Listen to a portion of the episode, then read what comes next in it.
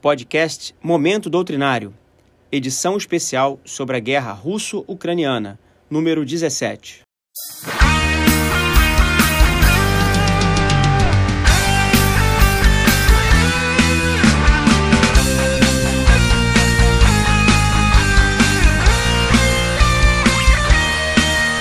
Nesse episódio, além de uma apreciação estratégico-operacional sobre a guerra russo-ucraniana, abordaremos particularmente os impactos da visita da Nancy Pelosi dos Estados Unidos da América a Taiwan. Na segunda parte do episódio, teremos a honra de entrevistar um especialista em guerra cibernética do Comando Naval de Operações Especiais.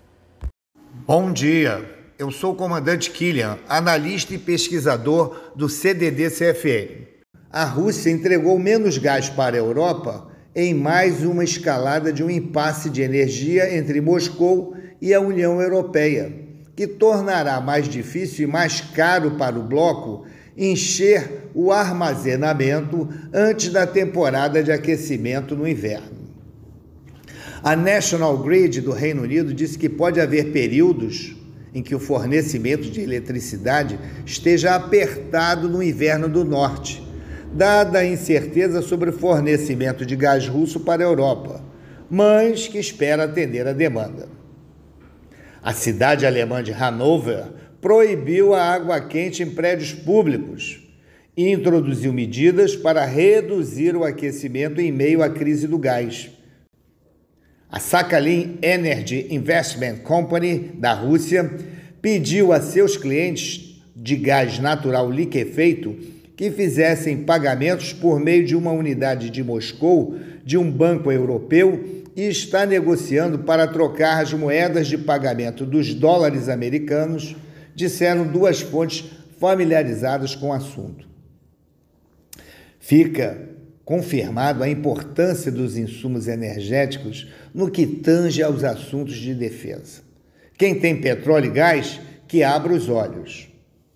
No campo político, Moscou disse que ainda não havia acordo com Washington sobre a troca da estrela de basquete norte-americana detida, Britney Greener, e um ex-fuzileiro naval por um russo preso, escalado pelos promotores como um dos traficantes de armas mais prolíficos do mundo. A torcida do Fenerbahçe da Turquia faz manifestação pró-Putin em jogo contra Dinamo de Kiev. Frases a favor do presidente da Rússia, Vladimir Putin, durante partida entre Fenerbahçe turco e o ucraniano Dinamo de Kiev, em Istambul, na Liga dos Campeões, na noite de quarta-feira, foram criticadas pela diplomacia de Kiev. A torcida turca cantou o nome do líder russo após o ucraniano Vitaly Bujalski marcar o primeiro gol aos 57 minutos. O Dinamo venceu por 2 a 1. No campo tático operacional, a Ucrânia está realizando uma contraofensiva no sul do país, que está ganhando força em torno da cidade ocupada de Kherson. É interessante destacar que o fato representa uma janela de oportunidade haja vista a exaustão das tropas russas. Kherson foi a primeira cidade na Ucrânia a ser tomada pelas forças russas após sua invasão em fevereiro. A sua perda prejudicaria severamente as tentativas da Rússia de pintar a ocupação como um sucesso.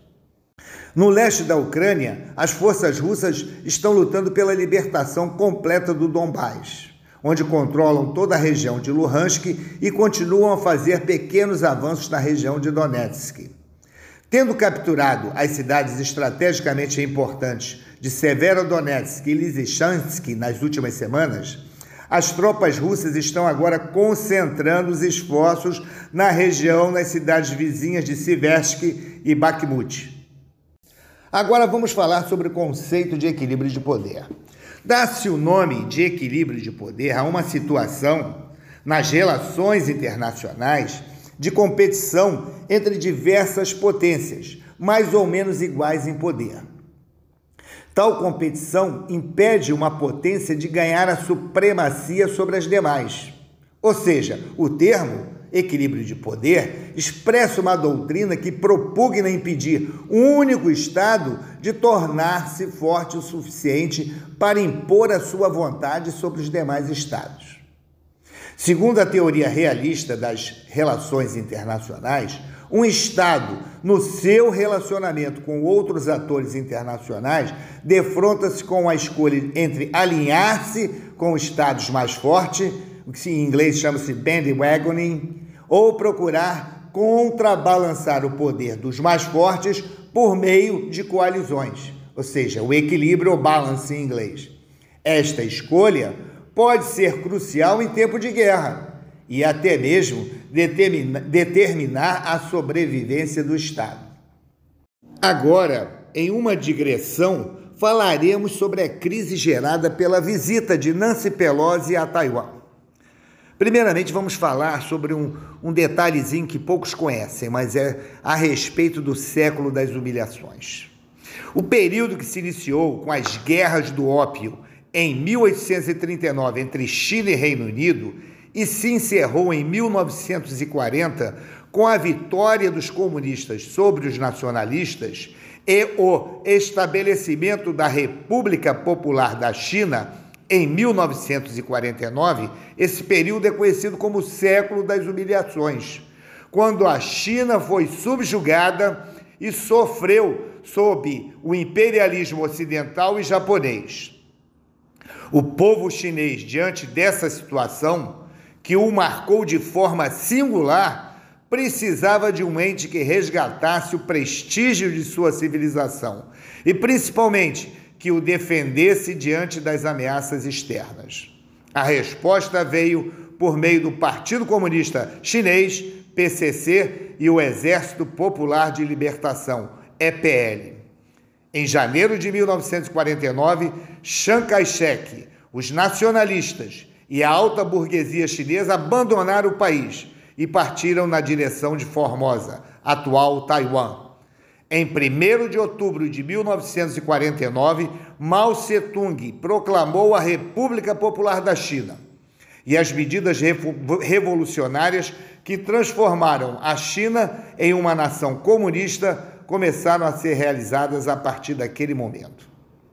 Hoje, diante de tal passado, a direção chinesa zela em defender de forma veementemente seus interesses, fruto dos reflexos do passado, possuindo objetivos nacionais de âmbito global e regional que impeçam que tais humilhações não se repitam. Restabelecer a soberania sobre Taiwan é um objetivo nacional permanente. A política de uma só China é um princípio básico no relacionamento da China, da República Popular da China, com as demais nações. O histórico das relações entre China e o exterior, e com as potências ocidentais em particular, é quase natural que a ação norte-americana seja vista como um esforço de contenção da ascensão chinesa. Do lado chinês, há o objetivo de afastar os Estados Unidos do que considera sua área de influência as rugas são claras e dificultam a cooperação entre a China e os Estados Unidos. Taiwan tem governo próprio, eleito democraticamente, instituições independentes, moeda nacional, forças armadas, participa ativamente do comércio internacional e é membro da APEC, Cooperação Econômica Ásia-Pacífico. Para efeitos práticos, é um Estado soberano, mas, apesar disso, não é reconhecido pela ONU e pelas principais organizações internacionais. Mantém relações diplomáticas com 26 países apenas. A China Popular considera Taiwan uma província rebelde, uma parte inalienável do seu território. Vamos agora ver conhecer quem é Nancy Pelosi. Nancy Pelosi é uma política norte-americana filiada ao Partido Democrata desde janeiro de 2019, é a presidente da Câmara dos Representantes dos Estados Unidos. Pode-se dizer que o anúncio da visita de Nancy Pelosi a Taipei foi um gatilho de uma breve crise político-estratégica onde as duas potências mediram forças e se avaliaram mutuamente. À luz da teoria das crises, o desafio foi a visita da representante política norte-americana presidente da China nacionalista, em apoio ao regime democrático que lá vige, em uma confrontação à política da República Popular da China, RPC, que é regida pela cláusula pétrea de uma só China. Essa atitude representou uma afronta e uma provocação, já que os, dirigentes chineses e o PCC não admitem passar de novo por humilhações. Ato contínuo, a República Popular da China escalou a crise, usando ferramenta econômica com sanções contra os Estados Unidos, sanções econômicas, e usou o poder militar realizando exercícios bem próximos à ilha e com testes de mísseis. Em seguida, os Estados Unidos estabilizaram a crise, movendo seus navios na área em uma nítida demonstração de força, mas na intensidade certa. E logo depois distenderam a crise com a saída da Nancy Pelosi de Taiwan, da política Nancy Pelosi de Taiwan. Enfim, o que, que aconteceu lá? Foi uma queda de braços virtual, uma crise político-estratégica entre, dois, entre dois atores estatais, onde ambos os atores se reconheceram no uso do poder, evidenciando que a faceta realista das relações internacionais está cada vez mais viva. Essa crise ainda não acabou. Ela foi distendida, mas pode retornar no futuro. Ao fim e ao cabo, apesar do alto risco envolvido, deu empate e a paz foi mantida. No tabuleiro, apenas se movimentaram os cavalos e os bispos. A rainha e o rei ficaram inertes. Mas à frente poderá vir um novo capítulo.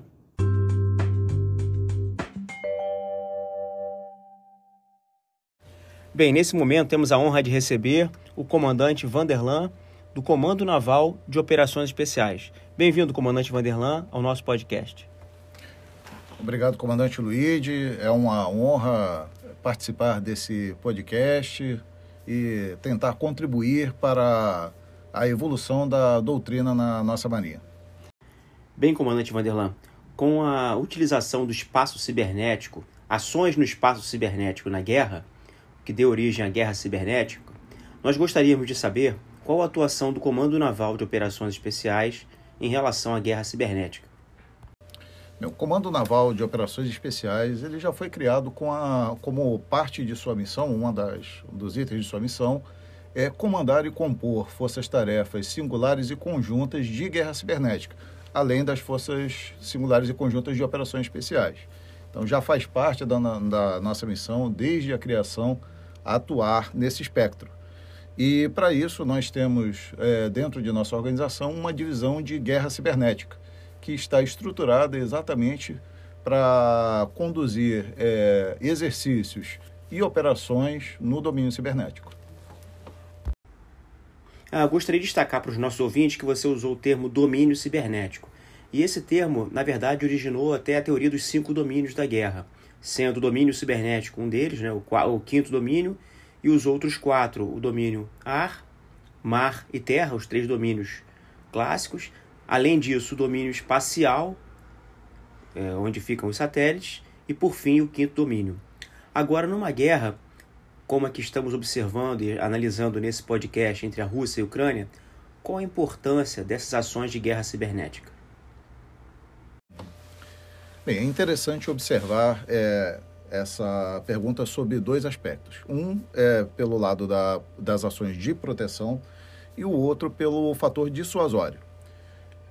Os ataques cibernéticos, sejam eles ocorrendo em conflitos armados ou não, eles são uma realidade. Então é muito importante, é necessária a construção da capacidade de nos contrapormos a essas ameaças é, no domínio cibernético. É, pelo lado da dissuasão, ou seja, nós termos as capacidades de ações, de realizar ações de exploração e ataque, essas ações nos permitem é, expor menos vidas humanas na execução de ações é, em profundidade no, no território de um oponente, de um contendor, é, com impactos diretos na vontade de lutar e contribuindo pra, do, também para a moldagem do domínio informacional. Bem, falando mais diretamente do conflito entre Rússia e Ucrânia, já desde 2015, as redes de produção e distribuição de energia elétrica da ucranianas foram atacadas com o vírus Black Energy, que naquela época causou um apagão de curta duração, mas que afetou 80 mil pessoas no país. Em 2016, com uma primeira versão do vírus Destroyer, o fornecimento de energia elétrica para a capital do país, Kiev, foi bloqueado por cerca de uma hora.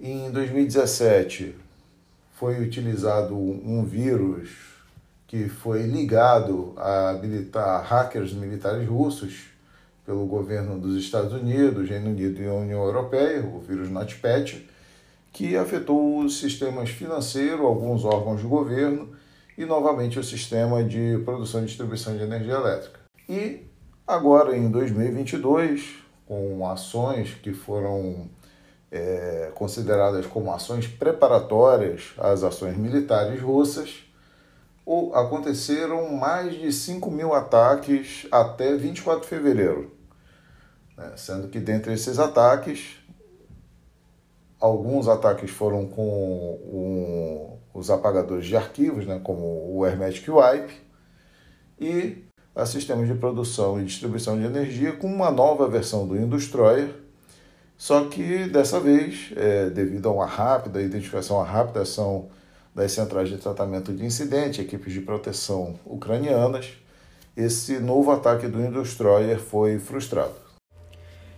Bem, é, as pessoas estão acostumadas né, a ver bombardeios, né, mísseis atirando, aquela artilharia atirando, canhões atirando e causando destruições, é, conseguir algum objetivo militar ou até mesmo, em última instância, para fazer o inimigo desistir de lutar e assim prevalecer a vontade política do, do agressor. E a guerra cibernética, ela teria como realmente causar um, um, um dano significativo? Ou, ou, como seria essa ação cibernética? Uma, uma das possibilidades é exatamente a neutralização de sistemas defensivos do inimigo, como sistemas de radar, sistemas de defesa aeroespacial, sistemas de defesa de costa, sem a necessidade de conduzir um bombardeio que causasse a perda de vidas humanas. Então, uma ação pelo espaço cibernético, ela poderia ter o efeito de realizar a neutralização desses sistemas de defesa mas sem causar a perda de vida dos operadores. Né? Ou seja, nós alcançaríamos o objetivo militar, mas preservando vidas humanas. Perfeito. E, e com relação à, automação, né? muitos processos são automatizados. São decisões que são tomadas pelo próprio algoritmo. Isso gera uma preocupação por parte da defesa cibernética? É, com certeza, com certeza nós temos que ter é, processos que permitam a homologação dos sistemas que são utilizados por nós, pelos nossos próprios sistemas defensivos, os nossos próprios sensores, sistemas de operação dos navios e outros sistemas utilizados militarmente ou não. Né? Então, é novamente a importância da, do estabelecimento e do desenvolvimento da capacidade de proteção cibernética. Bem, comandante Vanderlan, a gente sabe que o Comando Naval de Operações Especiais tem colaborado bastante aqui conosco no, no, nos podcasts e queríamos aproveitar né, para nessa pergunta final para saber como a Marinha tem atuado no domínio cibernético e que lições podemos extrair desse conflito. Bem, a história da guerra cibernética na Marinha, ela, ela remonta a 2008, com a, o estabelecimento da primeira estrutura formal que foi a seção de segurança da informação e guerra cibernética no Comando de Operações Navais. Então nós já temos aí uma, uma longa história aí de guerra cibernética na Marinha. É, nós temos realizado exercícios de guerra cibernética desde 2010. E como aprendizado, no né, resultado do aprendizado desses exercícios, nós tivemos o fortalecimento do Centro de Tecnologia da Informação da Marinha, é, através de diversas ações, como, por exemplo, a criação da Central de Tratamento de Incidentes de Rede da Marinha e a valorização do pessoal de segurança da informação e segurança cibernética. Os resultados desses exercícios também contribuíram para a criação do Comando Naval de Operações Especiais, agora em 2019, com a estrutura atual, ou seja, contendo aí em sua organização uma divisão de guerra cibernética e também para o estabelecimento de um objetivo no plano estratégico da Marinha, que é a criação do Esquadrão de Guerra Cibernética. Também recentemente foram lançadas duas publicações, é, uma pelo Estado-Maior da Armada, o EMA 419, que é a Doutrina de Cibernética da Marinha, e pelo Comando Geral do Corpo de Fuzileiros Navais foi lançado também o Manual de Guerra Cibernética para Agrupamentos Operativos de Fuzileiros Navais. Ou seja, nós estamos atuando aí num, amplo espectro de ações e já com várias lições aprendidas, aí o fortalecimento é, dessa capacidade na Marinha para que nós podemos cumprir as nossas missões institucionais, as, as missões que foram atribuídas à nossa Marinha do Brasil. Bem, comandante Vanderlan, queremos agradecer a sua participação. Sabemos que esse assunto é um assunto bastante técnico e também envolve aspectos sigilosos e o senhor, de maneira bastante clara, aí, transformou essa, essas questões todas em uma linguagem mais, mais fluida para os nossos ouvintes.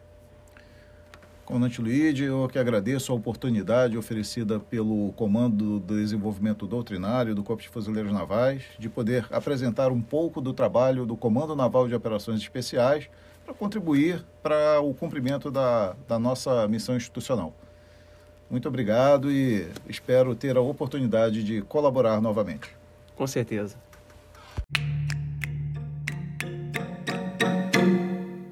Relembrando que as opiniões dos especialistas convidados não necessariamente representam a posição oficial da instituição.